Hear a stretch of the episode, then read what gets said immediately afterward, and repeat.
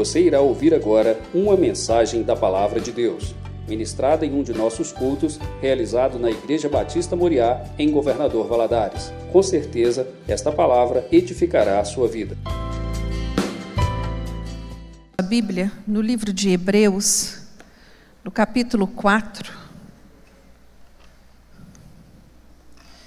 Gente, que temperatura gostosa para Valadares, né? Chega a ser inacreditável. Hebreus capítulo 4, te convido a ler comigo a partir do versículo 12.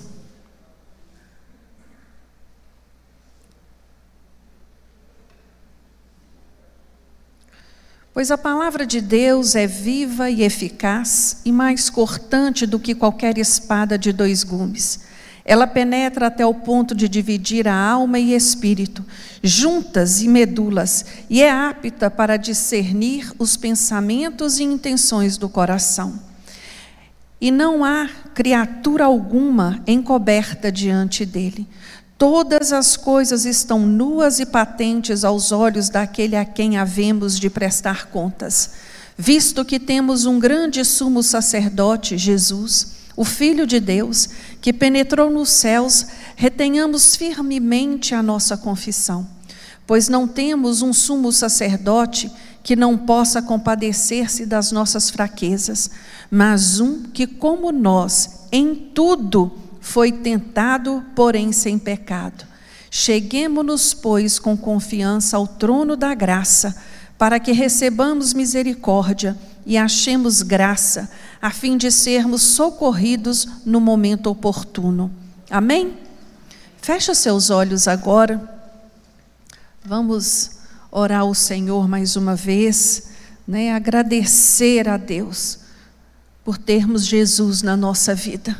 Aquele que intercede, aquele que é o nosso advogado, aquele que trabalha ao nosso favor. Te damos graças, meu Deus, e te louvamos por todo o bem que o Senhor tem nos feito. E nesta noite, meu Deus, nosso coração está grato por estarmos reunidos na tua presença. Meu Deus, nos sentimos privilegiados todas as vezes que viemos à tua casa. Temos saúde, podemos andar, temos condição e capacidade de estarmos aqui. Muito obrigado, Deus. Isto é cuidado do Senhor para conosco. Meu Deus, eu apresento a vida de cada um dos meus irmãos, aqueles que estão aqui presentes no templo e aqueles que estão nos assistindo neste momento. Ah, Deus, vai de encontro, Senhor, ao coração de cada um dos teus filhos. Trabalha na mente, na alma, coloca em ordem os pensamentos, cura as emoções, traz entendimento, luz, clareza, meu Deus, aquilo que o Senhor deseja falar conosco nesta noite. Meu Deus, eu apresento a minha vida diante do Senhor. Me capacita, meu Deus, me dê renovo, me dê graça, me dê unção para fazer aquilo que o Senhor tem me chamado para fazer, que é transmitir a tua palavra. Ministra, Deus, no meu coração e no coração dos meus irmãos. É o que oramos a Ti no nome de Jesus e agradecemos. Amém. A Bíblia, a Epístola aos Hebreus, ela tem como tema central a supremacia e a suficiência de Cristo. Esta epístola, ela é mais que um tratado doutrinário, ela é intensamente prática e a sua aplicação é para a vida cotidiana. O autor, ele se refere a esta epístola lá no finalzinho dela, no capítulo 13, que ela é uma palavra de exortação. Ela é uma palavra de encorajamento a nós cristãos. E aqui Logo no versículo que nós começamos a ler, no versículo 12, nós vemos que a palavra de Deus, ela revela a verdade de quem somos, a verdade de quem realmente somos. Ela penetra o mais íntimo do nosso ser e não fica nada escondido ao Senhor. A palavra de Deus que nós acabamos de ler diz que ela vai tão profundamente que ela é capaz de discernir o intuito, os pensamentos e as intenções do nosso coração. Às vezes, eu olho para você, vejo um sorriso no seu rosto, mas Deus vê o que está lá dentro. Às vezes, aos meus olhos, você parece bem, você parece feliz, mas o Senhor sabe o que está lá dentro, porque Ele vê aonde nós não somos capazes de ver. Ele vê aquilo que eu não sou capaz de enxergar. Ele penetra no nosso íntimo e nada fica encoberto a Ele. Às vezes cantamos, as louvamos, entramos com um sorriso no rosto, mas na nossa alma, a nossa alma está dilacerada. E o Senhor quer dizer para mim e para você: eles podem não ver, mas eu vejo. Eu sei o que se passa no seu íntimo. E aqui, esse versículo, ele me fala muito nitidamente eu posso mentir à minha esposa, ao meu esposo, eu posso enganar os meus pais, eu posso tentar encobrir algumas verdades aos meus irmãos, ao meu pastor, mas diante do Senhor, todas as verdades estão nuas, nós estamos expostos a Ele. Posso procurar palavras especiais para expressar ao Senhor. Mas o que está na minha alma, Ele conhece. Ele conhece o que está na sua alma. Como foi dito aqui no início da abertura do culto, o Salmo 139. Antes mesmo que abríssemos a boca, Ele já sabe qual palavra iremos dizer. E esse salmo ele fala algo lindo. Ele diz: Para onde fugirei da, da tua face? Para onde fugirei de ti? Isso diz a mim e a você o quê? Diante do Senhor estamos nós desnudos. E esse texto nos expõe de maneira assim muito profunda, mas ao mesmo tempo mostra-nos que apesar das nossas fragilidades, das nossas dificuldades, nós temos um intercessor. Aleluias. Nós temos Jesus. E essas debilidades e estas fragilidades, Paulo expõe como ninguém. Paulo, lá no livro de Romanos, no capítulo 7, ele vai fazer uma declaração muito honesta do que acontecia com ele e acontece comigo e com você. Ele vai dizer a partir do versículo 15: O que faço não entendo, pois o que quero, isso não faço. Mas o que não quero, isso faço. E se faço o que não quero, consinto com a lei que é boa. De maneira que agora já não sou eu que faço isto, mas o pecado que habita em mim. Eu sei que em mim, isto é, na minha carne, não habita bem algum. E com efeito, o querer está em mim mas não consigo realizar o bem. E aí ele vai discorrendo sobre isso, e ele vai dizer: olha, porque segundo o homem interior, tenho prazer na lei de Deus, mas vejo nos meus membros outra lei, que batalha contra a lei do meu entendimento e me prende debaixo da lei do pecado que está nos meus membros. Miserável homem que sou. Quem me livrará do corpo desta morte? ele faz a pergunta no capítulo 24 e responde logo em seguida, no versículo 24, e responde logo em seguida: Jesus. Quem me livrará deste corpo da morte? Jesus. Jesus, ele é o nosso único e suficiente intermediador. Ele é o nosso Salvador. Ele é aquele que media né? Ele é o nosso mediador, ele é ao mesmo tempo sacerdote e a própria oferta sacrificial. Ele está à direita do Pai, intercedendo por mim e por você. Olha que coisa linda, meu irmão. Só isso já é motivo para você sair daqui dando glória e aleluia o tempo todo.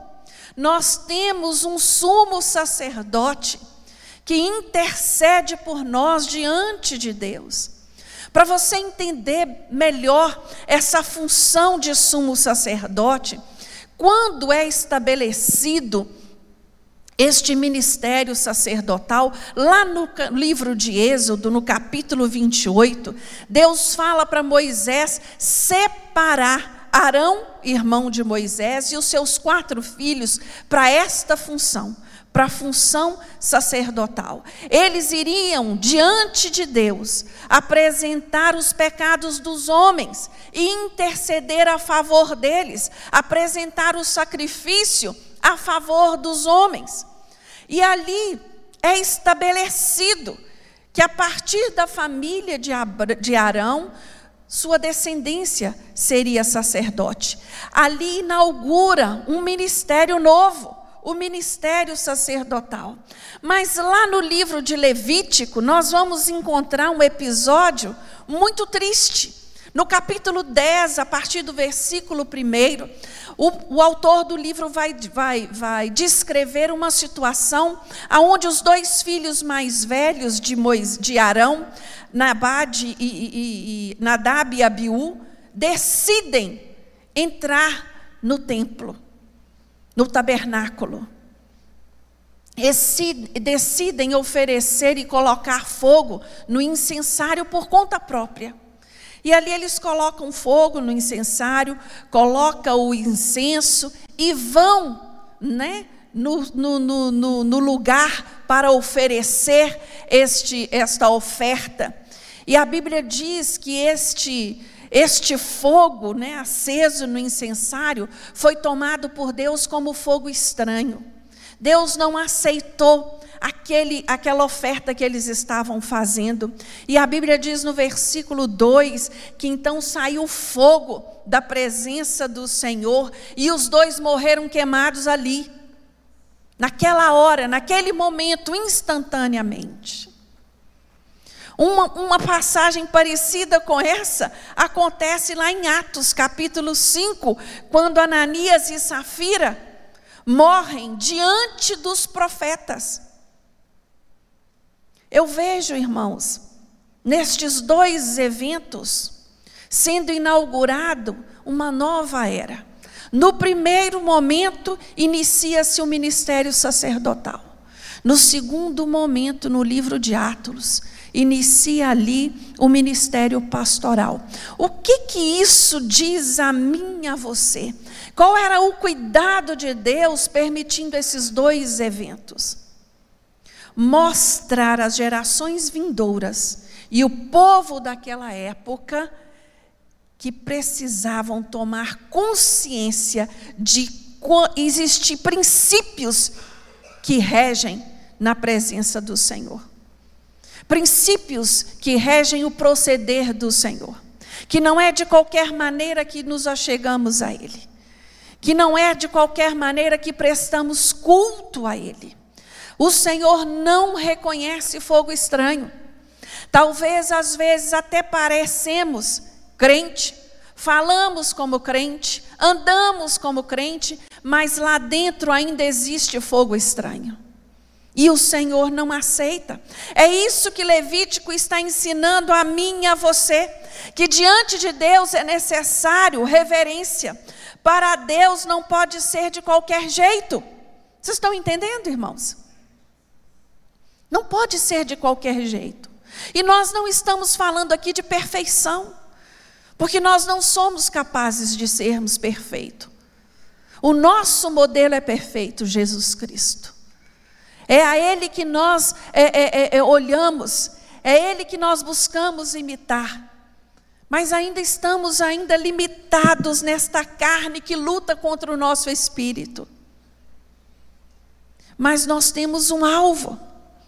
E aqui, quando nós olhamos essa referência, né, de, de, de, de como isso aconteceu, me faz pensar como o fogo sempre foi um, um, um elemento né, considerado por, por tantas religiões no mundo afora, por povos afora, desde a antiguidade. Né? O fogo ele tem uma simbologia muito grande. Quando olhamos para as Escrituras, no livro de Números, nós encontramos ali uma coluna de fogo. Essa coluna de fogo representava o quê? Proteção. Cuidado de Deus com o seu povo. Quando olhamos para o, para o livro de Deuteronômio, nós vemos um fogo consumidor. Esse fogo consumidor representava o quê? Instrumento de justiça.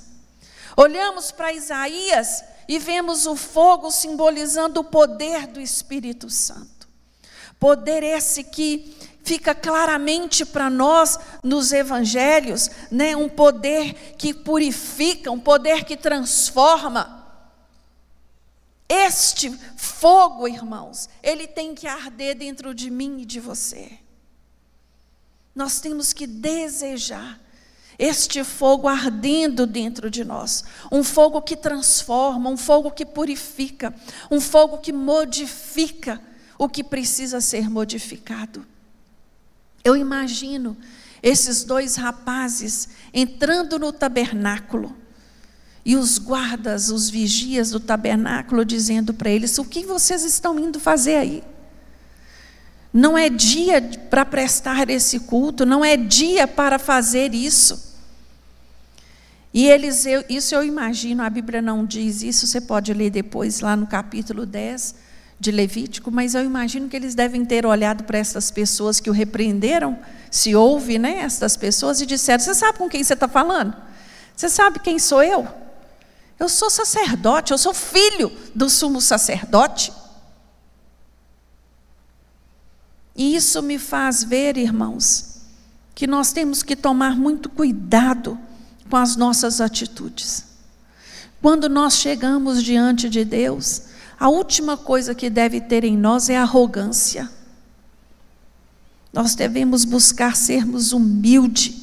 Nós precisamos ter confiança, sim mas não podemos confundir confiança com arrogância. A Bíblia diz que o Senhor não rejeita um coração o quê? Quebrantado. Um, quebra, um coração humilhado diante dele. Não um coração que queira determinar para o Senhor o que ele tem ou não que fazer. É diferente. E no versículo 14, né, deste texto, fala desse grande sumo sacerdote Jesus. Ali na presença do Senhor, que compreende e se compadece das nossas fraquezas, e por causa dele, nós podemos nos achegar ao Senhor com confiança, nós podemos nos achegar ao trono da graça com confiança, e isso é maravilhoso, porque nós sabemos quem está ali. Nós conhecemos quem está ali. Você quer ver um exemplo disso muito claro para você entender o papel de Jesus? José, ele tipifica Jesus, ele é um tipo. Tipo é o quê? Uma figura que remete a outra que traz uma informação a respeito da outra. José, ele é traído, ele é vendido e ele é preso. José vai parar no Egito. No Egito, ele vai fazer parte do governo do Egito. Ele vai se tornar o governador do Egito. Nesse percurso todo de anos, chega um momento que a fome, como o próprio José havia previsto, chega na terra. E esta fome assola a terra. Jacó, pai de José, que neste momento pensa que José não existia mais, manda seus filhos ao Egito comprar alimento. Quando os filhos chegam, nós conhecemos a história, José se revela aos seus irmãos e manda trazer o pai e toda a família para o Egito. Quando Jacó vai para o Egito, Jacó vai com toda a confiança. Por quê? Porque ele sabia quem esperava ele lá. É o filho, meu filho, aquele que eu amo, Aquele que eu amo é quem está lá me esperando. Então Jacó vai confiante, porque não era um estranho, não era alguém que ele ouviu falar, mas alguém que ele amava. Meu irmão, quando a escassez, a dificuldade chega na nossa vida, Deus já havia preparado Jesus. Jesus está ali para se compadecer de mim e de você. Assim como a dificuldade chegou, a escassez chegou na vida de Jacó, na tenda de Jacó. Deus já havia preparado José para socorrê-los na dificuldade. Assim Deus fez por nós através da vida de Jesus, através do sacrifício de Jesus. Você está entendendo, meu irmão? Olha que coisa linda, olha que certeza que nós temos.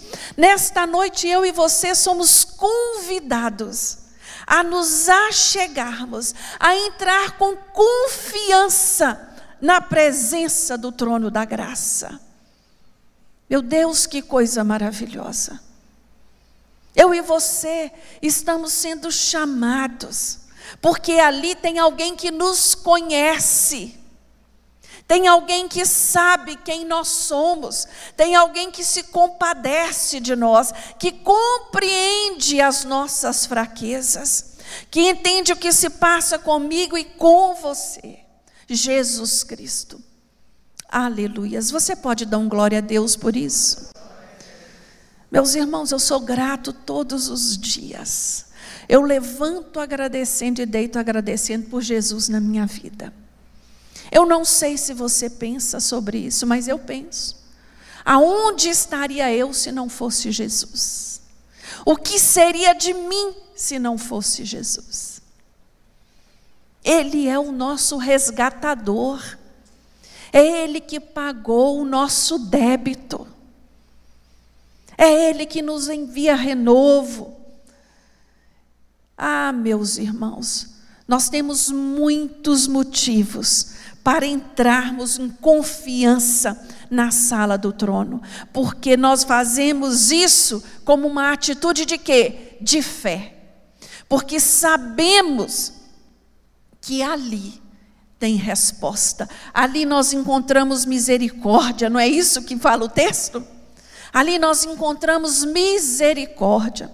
Então, nesta noite eu queria te dizer: não fique preocupado com quem está à sua direita, com quem está à sua esquerda, com o que falam a seu respeito.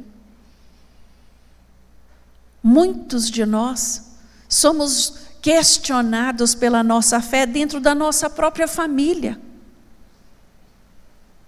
Alguns aqui sabem o que eu estou dizendo. Mas Deus manda te dizer nesta noite: se derrame na presença do único que é digno de receber toda a honra e toda a glória. Não se prive de entrar na sala do trono, na sala do trono da graça, aonde nós encontramos misericórdia, aonde está o nosso advogado. É tempo de reconhecer que sem Jesus nós não somos nada.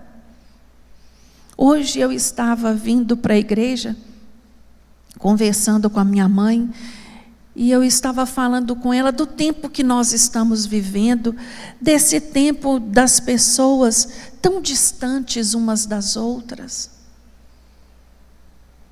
Louvado seja Deus que nós temos uma igreja para congregar. Louvado seja o Senhor que nós temos uma família em Cristo Jesus. O que mais tem aí fora são pessoas sofrendo de solidão, porque não tem ninguém. E se tem alguém, este alguém não está preocupado, porque está muito ocupado com a sua própria vida. Nós devemos agradecer muito a Deus pela vida dos nossos irmãos pela vida daquele que te telefona perguntando por que, que você sumiu, daquele que te liga perguntando, te manda uma mensagem, estou sentindo sua falta. Isso é importante, irmãos. Importante manifestar o nosso amor uns aos outros. Isso é resultado de quem? De Jesus na nossa vida. A palavra de hoje nos chama a atenção a respeito. Eu coloquei o título desta palavra, Penetrado pela Palavra. Porque é a palavra que vai no mais íntimo do nosso ser, que leva a luz aos lugares mais escondidos da nossa alma, que traz à tona aquilo que só o Senhor vê. É esta palavra que transforma o caráter do homem. É esta palavra que nos alimenta, que nos fortifica, que estabelece em nós novos princípios. É esta palavra.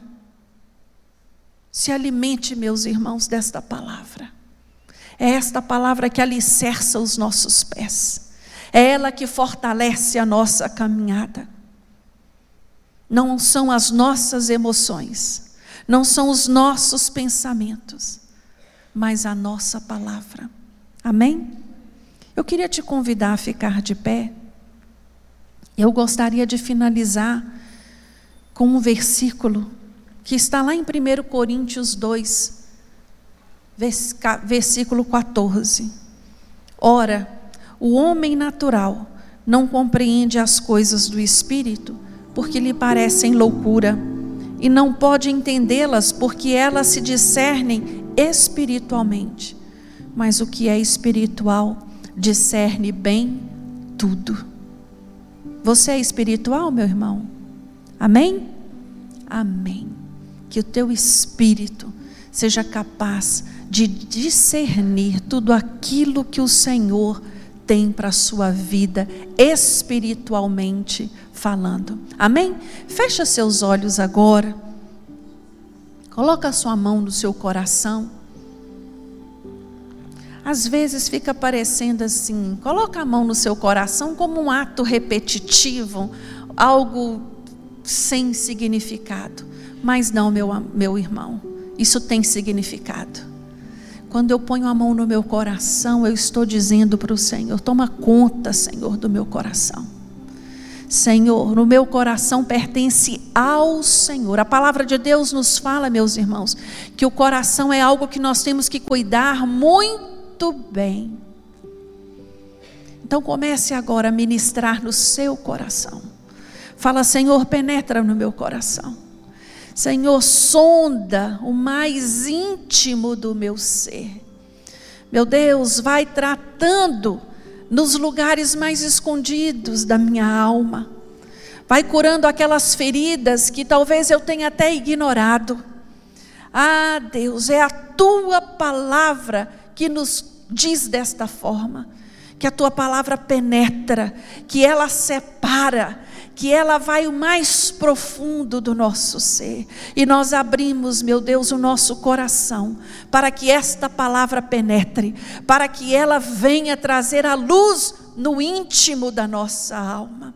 Senhor nosso Deus, nós nos colocamos diante de Ti, Senhor, com o nosso coração aberto ao Teu trabalhar, aberto ao Teu Santo Espírito. Ah, Deus, aquele que discerne aquilo que passa, as intenções do nosso coração. Se porventura, meu Deus, há alguma intenção em nós que não está de coerência com a Tua palavra, nos livra, Deus, nos limpa, tira, nos dá discernimento nos dá entendimento, Senhor.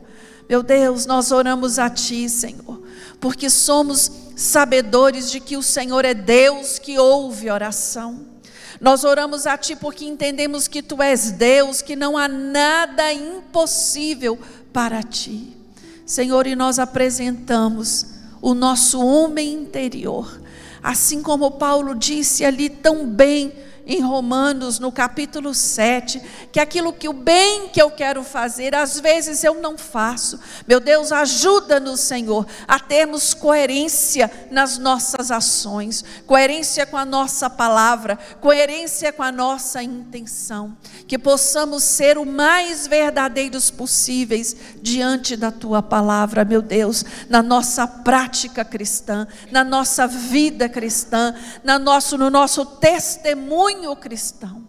Meu Deus, eu apresento a vida dos meus irmãos diante desta palavra, que o teu Santo Espírito possa, Senhor, germinar a boa semente no coração de cada um deles e promover mudança, mudança, Senhor, necessária para sermos cada dia cristãos melhores. Meu Deus, essa é a nossa oração diante do Senhor, nós colocamos a nossa alma desnuda diante do teu altar. Trabalha em nós, Deus. É o que oramos no nome de Jesus e agradecemos. Amém. Deus abençoe.